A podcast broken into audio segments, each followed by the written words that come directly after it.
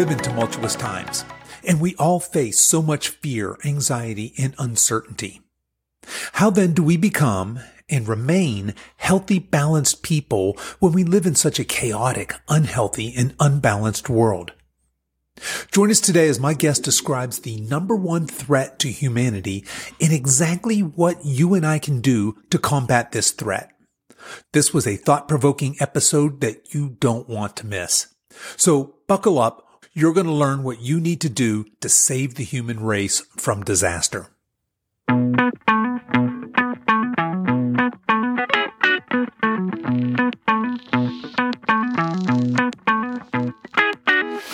Hello and welcome to the Over 50 Health and Wellness Show. I'm your host, Kevin English. I'm the founder of The Silver Edge, and our mission is to help you build and maintain a lean, healthy body that you love for the rest of your life so that you can show up in the second half of your life as the healthiest, strongest, most vital version of yourself.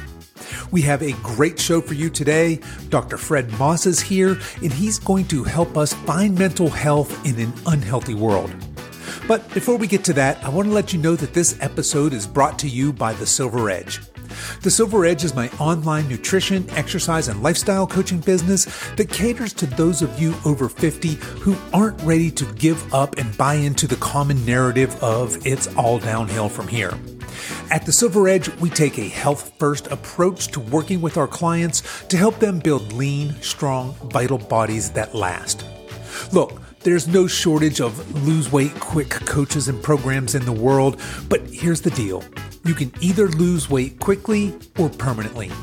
So, if you're tired of losing and gaining the same weight over and over again, if you're tired of constantly dieting, if you have a poor relationship with food, exercise, and your body, then I invite you to book a call to see if our services are a perfect fit for you. The easiest way to do this is to head over to silveredgefitness.com and click on the coaching tab, or just shoot me an email at coach at silveredgefitness.com. Okay, enough of that. Let's get on with today's show.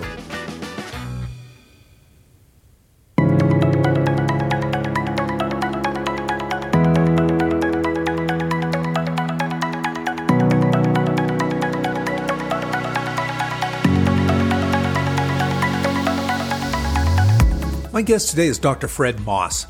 Dr. Moss is a renowned mental health advocate, keynote speaker, and psychiatrist with a passion for helping people find their authentic selves. As the founder of the Welcome to Humanity movement and the True Voice Mastermind, Dr. Moss's work is centered on the power of communication to heal and connect people. With over 40 years in mental health, he is on a mission to empower us by undiagnosing unmedicating, and undoctrinating our lives, enabling us to reclaim our true selves. I started this interview by asking Dr. Moss how he first became interested in the subject of mental health. It really started on my birthday, you know, my actual day of birth. I entered this world into a family that was kind of dealing with chaos and disarray. And I was called on at that time to bring mental health to a place where maybe it was a little bit diffused. I was called on to bring joy and love and compassion and communication to that family. I had two older brothers and a couple parents who weren't getting along all that well, as I recall, and as they have told me since. And my job was to be a bundle of joy and to promote connection and communication in the family members. And apparently, I did a pretty good job for a while. Now, if you ask my brothers now whether I'm doing a good job, that's a whole new question. But I just want to say that's how it was for my first couple years. Let's fast forward a little bit so I don't worry you about having to go through all 65 of my years to get to today. We'll fast forward a little bit to wanting to be a communicator all the way through regular school and really getting at that point that I felt speaking was the way to communicate. I now have learned that speaking is only half or maybe even one quarter of what it takes to communicate effectively because the listening and receiving end is really way more important than the speaking end. As I got through school, I realized that school wasn't where I was going to learn how to communicate. The best place I was going to learn how to communicate was going to be in the streets, really, was going to be with people. Nevertheless, I went to the University of Michigan hoping that I would learn something there. And I did learn, but I learned in Ann Arbor, not so much in the classrooms. Eventually, I got sick of school and dropped out, not once, but actually twice. The second time I went back, I was instructed by one of my older brothers to take on an industry that was just birthing at that time that I had never heard of, but I heard it was, you know, going to be the future, which was something called computers. And compute, the only computer in the entire state of Michigan was at the University of Michigan. So I went back for a second try, didn't like it enough and quit again. Eventually I got a job working as a child care worker in a state mental health facility for kids approximately six or eight years younger than me. And for the first time, I was actually getting paid to communicate. Now, I knew the communication was really the source of all healing at that time, but here I was really learning it on real time, you know, really in the fire, if you will. And all of us were healing, not just me, not just my kids, not just my clients and my residents, but me too. So human connection and human conversation is what it really takes to heal. And I really began to learn that. The thing I hated about that job was actually the way psychiatry was treating those kids. We would call the psychiatrist, they would come down, interview the, you know, maybe Timmy was up too late or Jimmy and Johnny had gotten into a squabble of some sort. The ch- psychiatrist would come down talk to the child for like three seconds and then talk to us for seven seconds and go write something in a chart. And we'd have to go retrieve the child and hold them down in the quiet room while we packed them full of an injectable, you know, cocktail of antipsychotic anti anxiety mixture of some sort. And if they remained in a stupor for the next 24 hours, we called that a success story, right? So the thing that our listeners should really know about this is this is still going on every single day in every hospital in the United States for sure. This is not anything new. But it was totally barbaric. It was totally unacceptable. It was totally heinous. And I felt like I needed to go back into the field. My brother was already a psychiatrist. I thought that I would go back into the field and bring communication centrally to what psychiatry really is, which is addressing mental health imbalances or addressing discomfort in the way the world is occurring. And that's what I did. I went back a third time, got my undergraduate degree, and plowed through medical school and plowed through residency, got my child and adolescent fellowship because that's, you know, I'm still a child care worker even to this very day. I got that job in 1980, uh, January of 1980, and I consider myself a glorified child care worker to this very day with a couple new degrees added on and a, you know, a lot of world experience. So over the next, you know, we'll say over the next uh, 35 or 40 years, that's what I got is a lot of world experience as a psychiatrist. And each prescription I wrote, because the field, of course, the industry had become typecast to be a pharmacological industry. I mean, if you ask someone now, what's the difference between a psychiatrist and a psychologist? Nearly everyone will say the same thing, which is, oh, yeah, a psychiatrist is the one who can write medicine. Well, that's the part of my job that I dislike the most. And that's just part of my job that actually caused heart pain. You know, it actually caused a soul sacrifice. I really didn't appreciate being a pharmacologist. And so over time, it eventually became too duplicitous for me to continue to do that. In 2006, I started to do something different, which sounded so radical to my peers, but to me seemed so obvious. And that was to take my low risk patients off of medicine. Actually, to take them off of medicine seems like that's a radical move in our present way of thinking, we're not worried about starting people on medicine. We're worried about taking them off of medicine, which is totally crazy as it turns out. I mean, we're not worried about putting, you know, laboratory based toxins down people's throats. We're worried about actually taking them off of it. It's just incredible. Well, reliably, those clients that I started taking off medicine got way better. You know, sometimes so much better and that their diagnosis would disappear.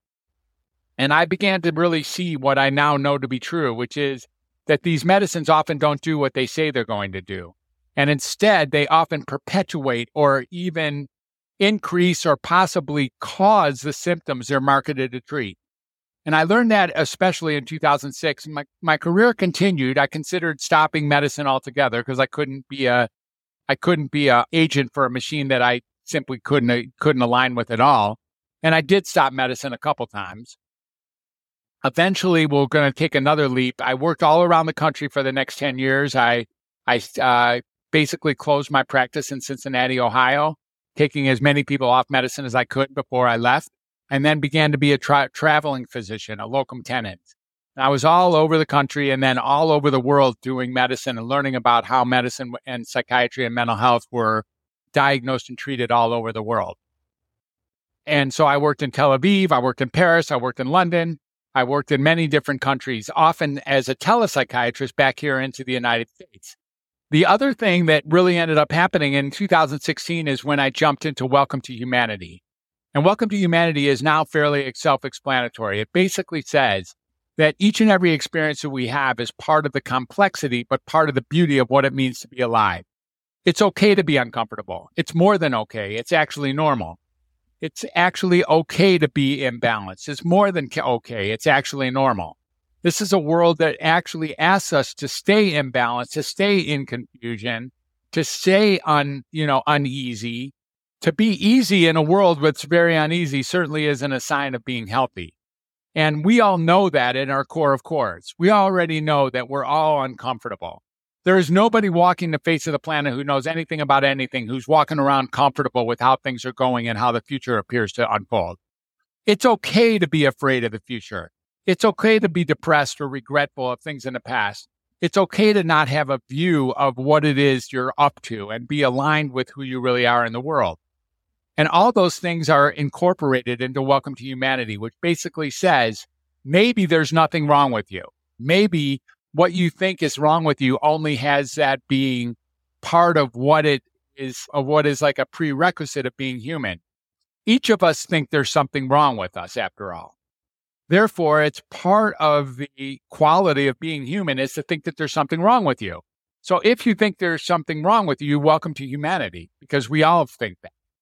And we start walking forward a little bit. I start looking at how can we really express ourselves and what do we need to take on in order to find the quickest and most effective way to find balance in an imbalanced world? What I learned over time is that creativity and connection and com- conversation and specifically communication really, really are what's required. I wrote a book called The Creative Eight, which looks at multiple ways of being creative to create immediate balance in a world where we feel imbalanced. And then I began to do podcasting. As a guest and as a host, I created the Welcome to Humanity podcast and began guesting around all over the, everyone else's podcast as well.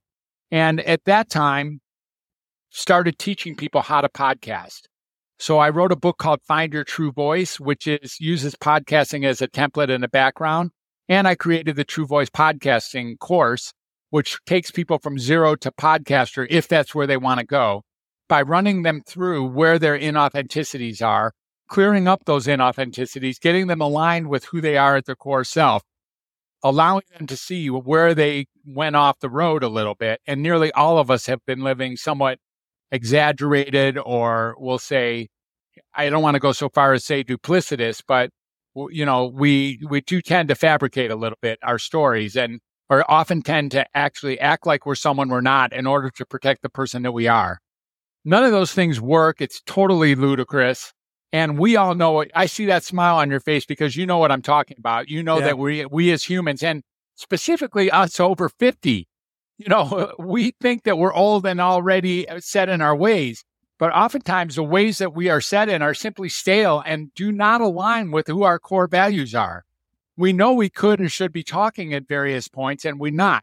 And in some even more ludicrous cases, more preposterous situations, we are actually saying things out loud that even we don't believe when we say them. Now, I need to ask you to look at that for a second. What the hell is that? Yeah. Actually saying things out loud that even we don't believe when we say them. That isn't even lying. That is beyond lying. That's a level of duplicity that is simply embarrassing, t- totally tragic as humans. Now, I'm not blaming the, like if you or your listener knows yourself to be that person. I'm not saying you're ludicrous. We are ludicrous. We have been bred to think that that's an okay thing to do in order to fit in or in order to not disrupt or in order to not be thrown off the island or ostracized or dismissed or canceled or whatever we're concerned with. And what I'm a stand for, for sure, is helping people get back, rediscover their true self and begin to express it openly to the people in their world that matter to them at the very least, taking incremental steps in that direction so that we can start speaking our truest self. Because ultimately, when we start harmonizing, when we start resonating with our true self in our communication, that's where the source of all healing, of all conditions, of all types actually emanates from. not simply mental health, by the way. Although I've been guided by a lot of coaches to just stick to the mental health area so that I don't step outside my bounds and people don't say, you don't know what you're talking about about something. I clearly know about mental health 100,000 prescriptions later, 40,000 patients later, 40 years later, 43 years since 1980. And uh, so I'm allowed to speak as an expert from that area. But this is also true in other areas as well. And you know that, and I know that.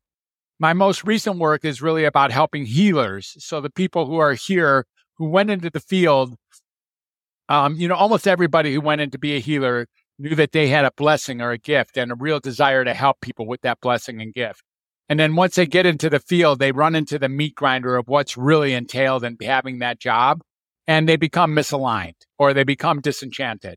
And this is a group that needs to have them maybe more than any other group. It's very critical that this group actually gets their mojo back and gets aligned with themselves so that healing can take place in other areas of the world. But in order for that to take place, we got to get the tuning fork fixed. If the tuning fork isn't fixed, it won't ring true and it won't be able to heal in a human connection. So my job now is to, I, these are my brethren. You know, I went to medical school with these people. I'm a gifted healer and been so for 65 years. I feel like I have a real brotherhood or sisterhood or fraternity or sorority, a humanity family that are healers who really could use a little boost in getting themselves back in line and then either back in the field or at least headed in a direction that is that is more directly associated with their core values and who they know themselves to be. There you go. There's a little what seven minute, eight minute based synopsis of how I got to be here. That's quite the story. So I think that a lot of folks can resonate. Those that those of us that say, "Hey, I got the caregiver gene." A lot, a lot of us grew up in these dysfunctional families where we were forced at an early age to be the peace mediator or the peace broker or the stabilizer. A lot of us did that with humor. We did that. Others withdrew, right? We all have these different ways of coping in chaotic situations. And it sounds like your way of coping was through healing, through words, which you identified at a very, very early age. And then you said something really interesting there early on in that story. You said communication is the source of all healing. Now, I think that given that your biography right there, we have at least a high level sense of what you mean by that. But maybe could you dig into that a little bit more when you say sure. communication is the source of all healing? What specifically are we talking about? We're really talking about human connection more than even communication. So we all really want to be heard more than anything. We want to be seen as relevant. We want to be known for who we are and who we're not. I think Henry David Thoreau said the mass of men live lives of quiet desperation and then go to their graves with their songs still in them. We all don't want to be that person. We want to be actually make a difference while we're here. We want to be seen for this person that we are. And so when I began to resonate with people, people healed. And you had this experience more than likely as well. You say something odd or you say something you're concerned about or leaves you vulnerable, and the person you're with actually gets it. Now, when you feel like someone actually understands you, actually is aligned with you, actually resonates and harmonizes with you, then who you get to be that point is someone who is healed. There's a healing that takes place very profoundly at that moment. I have a very good friend who's a pediatrician who used to tell stories, and she, she still does tell stories. She's a pretty much a world renowned pediatrician who lives about 60 miles away and I think I'll choose not to name her right now, but she used to tell stories about how she could cure earaches and knee pain. She could cure all sorts of physical pain just by listening to her clients, the children and their parents. And that, but at the end of the session, without applying any kind of actual hands-on treatment or any kind of medicines or injections or, or, you know, any kind of braces or or anything like that, the, the clients would be cured, would be healed of their physical concerns. What we want more than anything for certain is to be heard, is to be resonated with, is to be connected to. And I believe that even when there is healing modalities that are used, such as, you know, braces or medicine or whatever the doctor or the healer uses, that's not even going to work well unless there was direct human communication and connection initially. So it, there's nothing more critical. It's a prerequisite for all healing of all circumstances, of all conditions, of all types. Okay. I think I could uh, 100% get on board with all of that. But as you were speaking, it got me thinking, do you think that are we losing the ability to communicate and connect? Is it becoming a bit of a lost art? Is because it, it, seems to me that maybe that's the case. But that's nice of you to soften it up with maybe. Does it seem like uh, are we possibly losing it? Because of course we are. Hmm. But you could see it out there. You could feel out there. What the hell's going on out there? Is that we're not communicating. We are no longer the greatest threat in the world today is not what we think it is. The greatest threat in the world today is not a virus. The greatest threat in the world today is not climate change. The greatest threat in the world today is not sex trafficking. It's not racism. It's not the war in Ukraine. It's not who's going to win the next election. It's not anything like that. It's not the next Supreme Court justice. Now, all of those things are massive threats to humanity. Each one of them single handedly could take the entire race down, of course. So I'm not saying any of them are small, but there's a greater threat out there. And the greater threat, and you can hear me headed this direction, is that we're not communicating our true selves with each other. Why do I think that that's even a greater threat? Because everything I just named is going to require clear and honest communication to get on the other side of. And if we can't find our way to communication, it's curtains. We're done. It's over. If you think we can get through this without communicating, you're just dead wrong. And that includes communicating with people you don't agree with and maybe really seriously, like diametrically opposed on various topics. People have this audacity to actually like reject and give up essentially totally dismiss somebody who is in disagreement with. Disagreement is not in and of itself a faulty way to be. If you would be them, you would think what they think too. The opportunity is to have open communication with each other so that we can adequately, adequately take on not only the problems of the world, but the love that's available in the world, the healing that's available in the world. And the only way we're going to get there is by communicating effectively and connecting adequately with each other. That to me is a much greater threat than any of the single calamities, which are all profound in their own right. Please understand, I'm not dismissing any of them. Gotcha. 100% on board. We live in these very polarizing times. It seems like our culture encourages that kind of behavior. But I want to back up and just ask you. So the answer to my question is, are we heading that, you know, is this becoming a lost art? Is a resounding yes. So my next question then is why? What, what's going on? What do you think is the cause in our society or our culture that's caused this, this divisiveness? Well, normally when I do keynote speaking or when I talk to a room of any group, any size of any type, and I ask a question similar to that, there's really one word that pops out way more than every other word. And that's a four letter word starting with F. It's fear. Fear. It's fear. Yeah. People are entirely afraid to, they feel, they feel that their fear is enough to keep them quiet or to keep them from actually speaking mm. their true self for fear of disruption or fear of doing something wrong or fear of being embarrassed or fear of being dismissed, fear of causing more problems than they, than they would if they stayed silent. The other thing is our sources of communication have shifted so drastically. Our thumbs are more important in communication than our vocal cords are.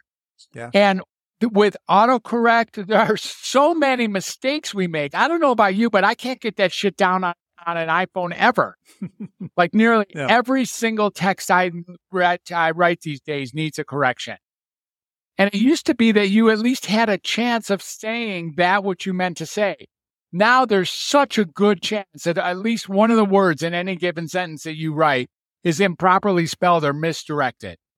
So we're no longer communicating, even in our number one prime way to communicate with each other, we're no longer doing it effectively. And even when we are doing it, we have been discouraged from being in groups together. We become afraid of each other. I would say that the lockdown had us really learn how to be afraid of each other. And not only that, we weren't able to see each other's mouths move. So we weren't really able to see each other speaking because of masks. And we weren't allowed to get close or to touch each other. So we lost that level of connection. There's been a really major fracture in our capacity and our interest in communicating with each other. Plus, we have become even increasingly afraid of each other. Pretty sure that the other person either has a virus or if they don't have a virus, then maybe what they have is uh, a, a, a stand on a particular issue that is so opposed to mine that I can't pay any attention to them about anything else once they say that. If they say they voted for that person or they say they don't believe in this or that, or they say they do believe in this or that, and I'm on the other side of that, I don't know about you, but I've lost a number of friends in this process. And I think most people have, including family members who no longer will, will are interested in having an honest and open intercourse with me simply because I believe a certain thing or have said a certain thing or didn't do a certain thing or did do a certain thing. And we have just let each other fall off as if that's like the normal status quo. We are disconnecting as a way of being as if that's a protective mechanism. Disconnection is not a protective mechanism from anything.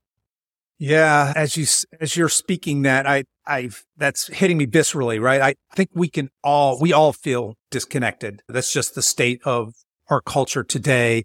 Certainly going through just some here in the United States and worldwide, really, but these just different political upheavals. We've got this, you know, we had that crazy virus thing happen to all of us and and it just drove this wedge in between like you said, even, even into families and loved ones where once upon a time we would agree to disagree. We would have this civil discourse and that doesn't seem to be available to us anymore. And now we have the, you know, the pendulum's swung so far that we have this crazy cancel culture where you're, to your point that it's fear. We have to self censor. We can't be our, we're afraid to be our authentic selves.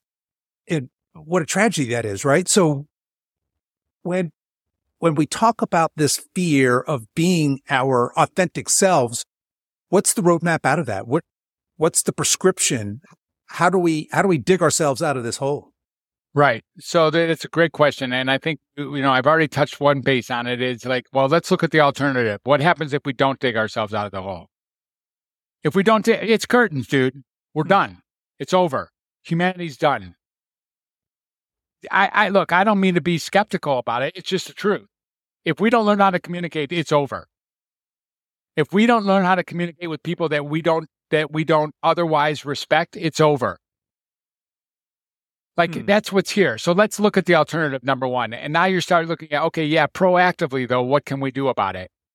One of the things we can do about it is look at one of the topics I brought up a few moments ago, which is this whole ludicrous, preposterous, absurd notion that trying to be someone that you're not in order to protect the person you are is a good idea. That is just hmm. bullshit. That is straight bullshit. And when it comes out of my mouth, you can hear how bullshit it is. Like, you're going to be disregarded anyways. It doesn't even work. Like, trying to be someone you're not won't get you uncanceled. You'll just be canceled by a different crowd. Yeah. And so you get canceled, that you get, you, you make your waves, you get disregarded, you get dismissed, you get thrown off the island. So not only does it not work, but the strategy itself is just ludicrous in its construction. So when we start looking at that, we start realizing that what the world wants more than anything is authenticity. And what do I mean by that? Well, here's at least one good example. You've probably been in a room where someone was saying something that you diametrically opposed. They were saying something about the other candidate, or they were saying something about the virus, or they were saying something about BLM, or they were saying something about something, and you diametrically disopposed with whatever it was that they were saying. Nevertheless, because they were speaking from their heart, because they were speaking from their truth, from their core value system, they became not only tolerable, that, but I find myself actually wanting to hear more from them, even though they disagree it turns out that authenticity is a much greater force than simple agreement. We think that agreeing is a way to avoid conflict. But agreeing is not a way to avoid conflict. The way to avoid conflict is to be authentic. You will be respected so much more for being authentic and in line and genuine with the people you're speaking with about what you're experiencing than you ever would be by simply agreeing to and you know just bumping up against people and letting them go on and on. So what does true voice really mean? True voice means actually expressing yourself in a way that moves the needle forward. So some people misinterpret true voice as being like going to the mountaintops and screaming as loud as you can how much you hate your mother-in-law. Like that's not that's not true voice. True voice, the number one ingredient in true voice, and we've already touched on this as well, is listening. Really listening to the other person and listening to what the world is calling for in order to move that needle forward and then contributing to do exactly that. And that might mean being silent. It might mean saying things, you know, in in careful ways so as not to hurt. There's no reason to overtly hurt another person, no matter what they think about any particular issue. That's just, a, again, what kind of response is that? It's not even, it's not even elementary school. It's like insane. It, who says you should do that? Why should you do that? Why should you hurt another person for what they believe? That's just insane. Yeah. You know, I guess there are stretches to that. If what they believe means that you're in danger, that's a different story. But that's not really the truth in most cases. So the again, what's here is to make those incremental changes, to stand up and realize that you're afraid, to stand up and realize that the crack in the cement from way back as a child when you learned how to exaggerate, exaggerate and fabricate and make up stories for your own behalf for the short term outcome. You know, I used to get my sister in trouble for stuff that I did, and it worked. It worked. I, it, yeah. it definitely worked. I now I could keep doing that, but I'm 65 flipping years old. I don't need to be doing that anymore. And I, you know, the crack in the cement got wider and wider. We never went back to repeat to repair it. The idea is we could. We don't have much to say about what's going on in the world, but we do have something to say about what we have to say. Hmm. What we can say in the next moment is anything we still unbelievably live in a world where we can say anything. Thank God for sure. Yep. That First Amendment is built in some serious foundational rock. Yep. And you and I are on this podcast and actually can and really could say anything in the next few seconds. Anything. It is not based on who we become up until now. So we could speak a truth that we have never said before.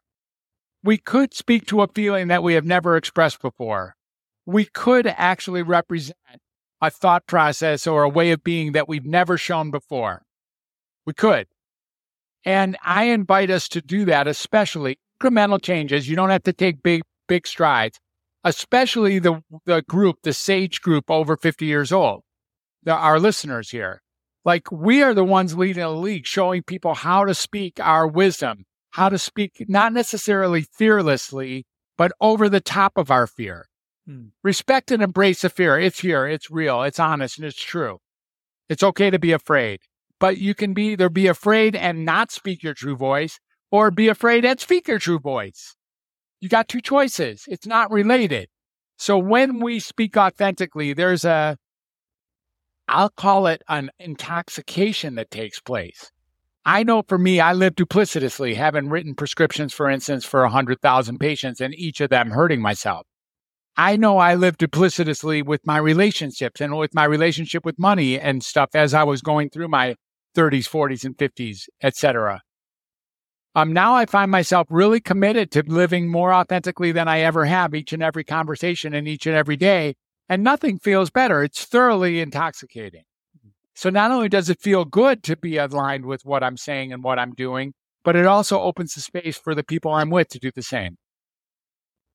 Yeah, 100% opening up that space. And that's what we're trying to do here. So as, as you were talking about ways we might overcome this fear, it's, it's, it seemed to me like a couple of things stand out. One is that big, that big piece of communication, listening. I think that we've what happens so often now, we live in this world where when somebody says something, like you said, that I'm diametrically opposed to or is triggering to me, as opposed to listening, I immediately put up a wall. They're wrong and right. I'm right. There's a moral, I've made a moral right. judgment there of that other person.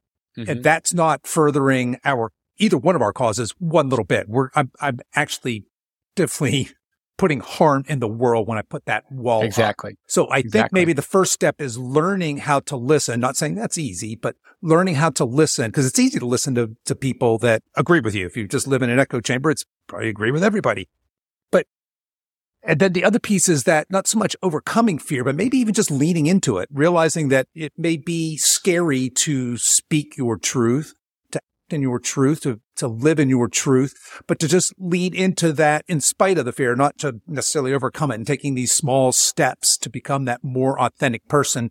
Because what, what did you say to the sorriest thing would be to go to the, go to the grave with, with the song still in your heart. And I'm a big believer that all of us are here for a purpose and that we have this flame or this light inside of us. If we could just identify what that is and share it with the world, we're that actualized person. We're, we're stepping into our purpose. We're living this fulfilled, authentic life. And I, I think it's tragic when people just don't understand what their purpose is. And there's plenty of us out here in the 50 plus age bracket that we don't know why we're here. We don't know what our purpose is, let alone mm-hmm. have the tools to share it if somebody's in that kind of position, they're like, you know what? All of this is, all this is resonating with me. Yes, I get triggered. Yes, I have difficult family relationships now because of politics and everything else. And I'm not sure what my purpose is. And I just feel kind of lost other than, you know, the things we've talked about. What's, what do they need to improve their mental health? I, I suppose it goes back to what you said. Hey, we're, if you're, if you feel normal and safe in this, un, if you feel balanced in this unbalanced world, there's probably something wrong with you. But first things first, they're they're probably quote unquote normal for feeling that way. Is that fair? Yeah, that's fair. I think that what you're really talking about is finding his true voice. So that's what the book yeah. that I wrote. That's the book that I wrote was Find Your True Voice, and it really is a matter of really just washing off the rust and cleaning off the cobwebs and the dust that has really landed on what was there when you were two or three years old that mm. same person, the fact that you can even recall anything when you were two or three, that person right there really knows how to live, as it turns out, really knows some of the simplicities and the natural tendencies of what it takes to get along with another human being. There was there wasn't so much spite and despite and disregard for people when you were lit before you went to elementary school. It was only then where you started learning how to create cliques and how to disregard people and to move people into the other group, et cetera, like that. So the you know if you're really going to take steps here as to finding what's important to you, I invite you to come take my course as well. So I, I, don't mean I didn't necessarily mean to do a, a direct pitch here, but the course, the True Voice Podcasting course, is is just a it's a work of art, and it can't. I feel like a vessel that I've really created it. The course is a six module, 18 lesson, 54 prompt course it has a workbook that's associated with it. It takes about 12 weeks to actually do it entirely well. And I have a number of graduates from the live course that have, uh, you know, really said that it has altered their lives very positively. And that's just a way to really just scramble up the things that have gotten in the way of you being in touch with who your core self is. It's sort of not true. In some ways, I'm really challenging the notion that you don't know why you're here you actually do know why you're here, but you're unwilling to gr- embrace it and grasp it. If you moved all the things that were out of your way about being afraid to say that was the reason why you're here, then you would have easy access to that. We all really do have a, knowledge of where our superpowers are, why we're really called here to do, where our strengths are, where we can affect the greatest change and make the greatest impact. And we already have access to that. But the road between where we think we are now and where that is, is muddied and it's, you know, speckled with, with rust and dust and, and cobwebs. And it's time to really move those things out of the way so that you don't have to discover why you're here. You have to rediscover why you're here. It's already there with you, I promise. And in fact, there's probably nobody out there who's hearing me and thinking, no, it's, I had no idea. No, you actually do have an idea, whether it's love or helping people or creativity, creating art or music or dancing or singing or drama, or whether it's your children or whether it's, you know, being a role model for people, like, you know, keeping peace in the neighborhood or peace in your family or peace in the community. There are many different reasons it could be. Most of them are pretty benevolent, by the way. Most of the reasons that you're here are because you really are a good person who's out to make a positive difference. And even the people who do really stupid shit, those people also think that they're here for positive reasons. And it just got warped over time.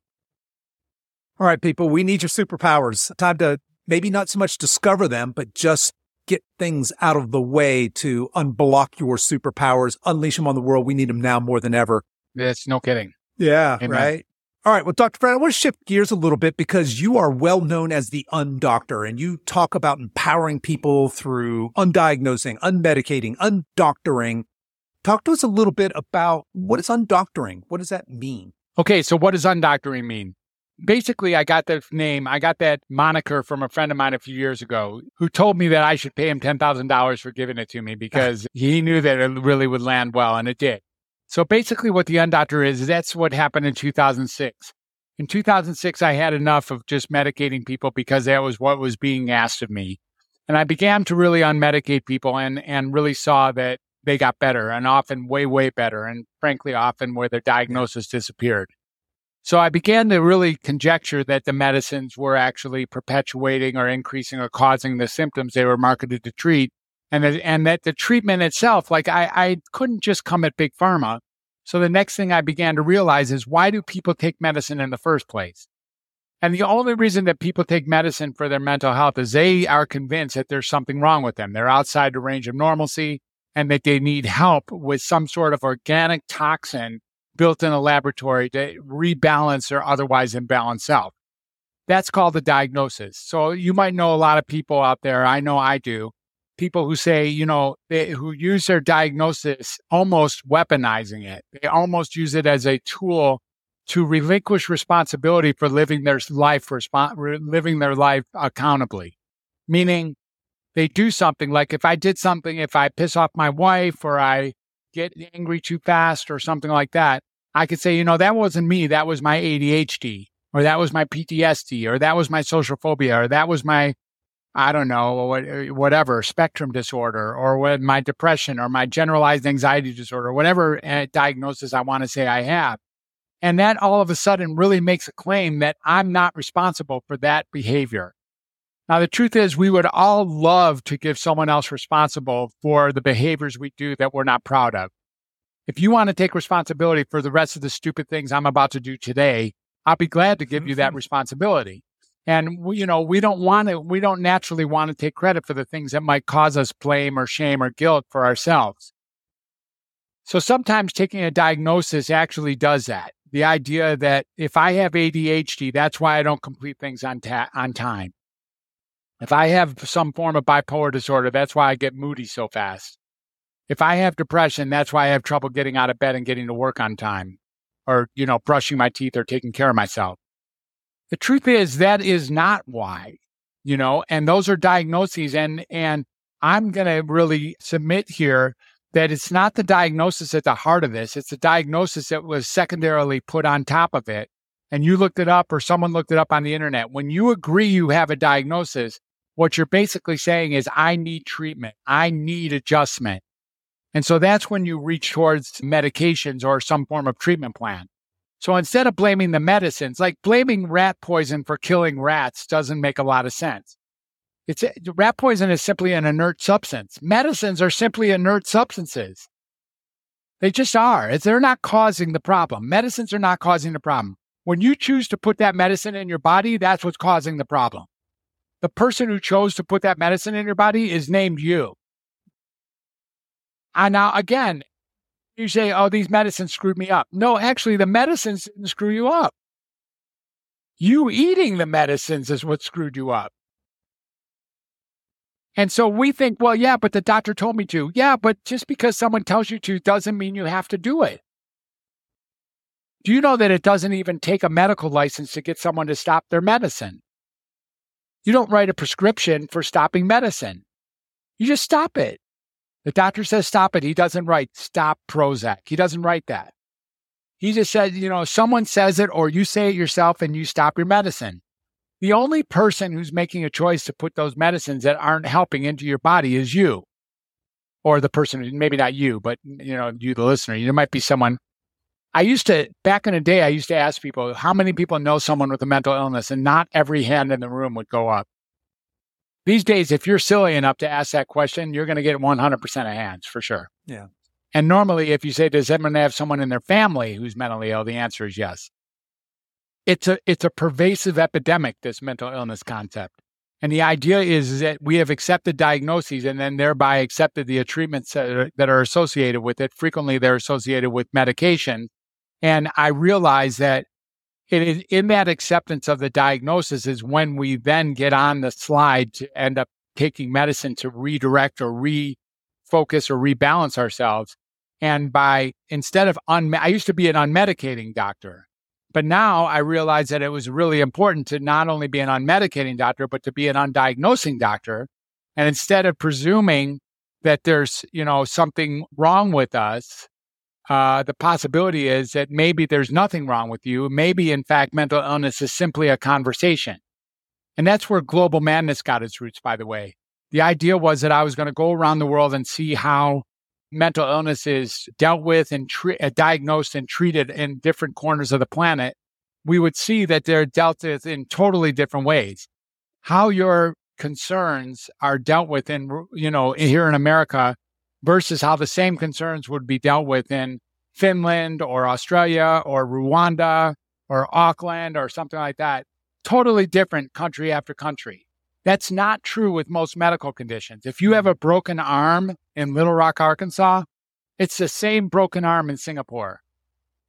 If you have a mental a social phobia in Little Rock, Arkansas, it is not even close to the same in Rwanda or in Singapore or in Tibet. It's totally mis, totally mis, differently interpreted. And so since it's totally different interpreted culture through culture, it means it doesn't have a firm di- a firm base. And without a firm base, it's not a reality. It's actually a cultural based phenomena and thereby subject to full and full scale transformation. Okay, so in that case, and so that's interesting. I hadn't heard that concept of mental, but it, it makes sense now that you say it. I think that even we might see how we treat, say, something like social anxiety or mild depression differently, even within different parts of the United States or yeah. by different cultural groups. Yeah. Certainly you can see how there'd be a wide variation when you scaled that out globally.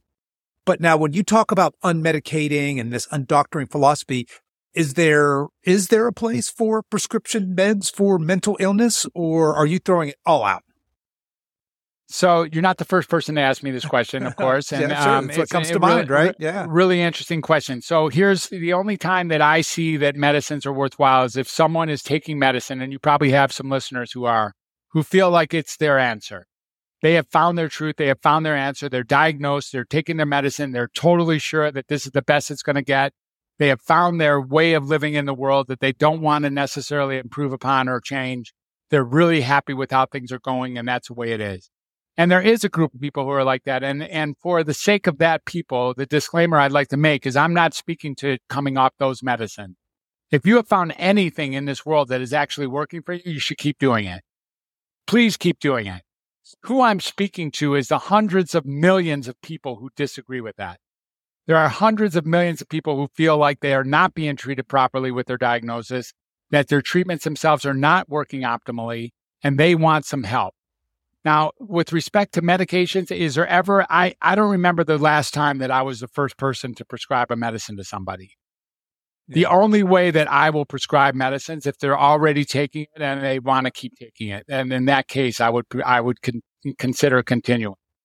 You know, I, I, might make the statement that it would be good to come off. I might tell somebody that it might be better to come off, but I would not not discontinue medicine uh, abruptly not that, by the way, not that tapering is any safer than discontinuing abruptly. That's a whole different topic. The idea being that I'm not here to alter something that's not broken. And if you're already sure your medicines are helping you, then by all means continue taking them.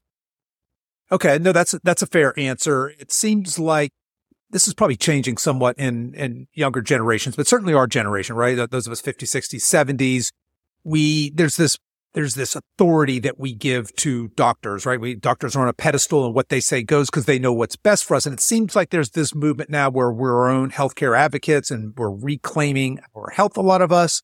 But it does seem like you had just mentioned it takes a doctor to prescribe a drug, but I never really thought about it. It doesn't, there's no real unprescribing, right? There's no, that's right. It, to give ourselves that permission might seem scary. Well, a doctor, an authority who knows more than me clearly has told me to do this. Just that there's I, th- I think that's probably where a lot of us end up, right? We were told by an authority, we just went yeah. along with it because they know best, right? That's they yeah, as if we all years, listen right? to authorities. yeah, I suppose, yeah, right. Uh, like we don't listen to any other authority. We somehow think that doctors are worth listening to. It's really kind of crazy. Yeah, yeah. All right. Well, Dr. Fred, as we're wrapping up here, what's next for you? What's what's on the horizon? What what's got you excited here in the near future? Yeah, I'm just putting together, you know, really, I like this concept of podcasts and podcast guesting. I have my own podcast, the Healthy Healer podcast. It's launching these days. And I like guesting. I really like getting on shows like yours and answering questions so I can get aligned with my core self inside these questions and then making a difference in the world. And if your listeners really want to know a little bit more about the things that I'm doing, they can go to Dr. Fred, drfred360.com. And drfred360.com, there's a lot of freebies there. You can do- download some of my books. You can sign up for my courses. You can sign up for a one to one discovery call. It's a very cool website. I just recently got it put together and it really takes into consideration everything that I'm doing. It's kind of a, a good little, what is it? Almost like a warehouse for all the things that I'm up to in the world. So you can find me there at drfred360.com. And then ultimately, what I am is a life optimizing specialist. So the people that I'm working with these days are not only the healers and the patients or ex patients, people who are thinking about going into mental health or people who are leaving mental health. That's, I'm good at that revolving door. And that's really a great place for me to stand. I do love people, I love helping people in that area, but it's really for helping anyone who has found themselves now misaligned with their life, like no longer speaking their true voice, no longer feeling in resonant, no longer having a purpose, no longer having uh, a, or you know a reason d'etre basically. Like you know that's that's my group. And i'm i've been warned against having my niche be too large but it turns out that the niche i just described is probably several billion deep. Yeah. So i have to be a little bit careful yeah, about that sure yes it is i think you're talking to all of us listening there right the, the misaligned and the disenfranchised all right. Well, folks, that was drfred360.com. I will drop that as well as all of his social media, all that good stuff into the show notes. You guys can find that there. Dr. Fred, I want to thank you so much for coming onto this show today, sharing with us not just your wisdom, but really your true authentic self for coming on here and helping us in through this difficult times. And I appreciate the work you do and just really honor you and wish you all the best in all your future endeavors. Thank you so much. It's really great to be with you. And I understand that your listeners are over 50. So you know, and or at least most of them. And I'm really, really happy to speak as part of that group. Today, I was asking myself, am I over 50? And I was like, yeah, Fred, you're 15 years ago, you turned 50. And That's it's right. like, wow, it's really great. I had a, I had a ruptured aortic aneurysm three weeks ago yesterday. So 12 weeks ago, I'm, I'm 12 weeks post open heart surgery right now. Wow. And, so uh, emergency open heart surgery, like, you know, wheel me in and 40% mortality kind of thing. Oh. Yeah. So this is who I get to be, and I get to be that. And it kind of just resparked me into, oh, what the hell am I still doing here? Why did my maker leave me here? And this is part of the reason so that I could activate you people so that you can go activate the people who are younger than us, who are counting on us to be the wise souls in the world. Right on. Let's start a revolution. Let's make it happen.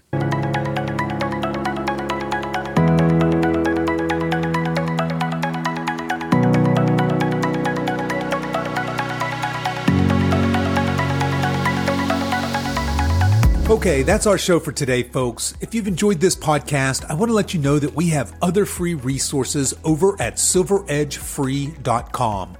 There, you'll find our free guides with our top tips on nutrition, exercise, and healthy lifestyle to assist you in your weight loss and fitness journey. So feel free to head over there and download anything that looks useful to you. I'll put links to everything we talked about in the show notes, and you folks can find those over at silveredgefitness.com slash 204. As we wrap up our time together today, you can show your support for this show in two important ways. The first is to tell a friend about this podcast and encourage them to give it a listen. The second is for you YouTube folks to click the like and subscribe buttons, and you podcast folks to please consider giving this podcast a five star review on whatever platform you listen to podcasts on, and be sure to subscribe and follow so you don't miss any future episodes. I really appreciate you spending your time with me today, and until next time, stay strong.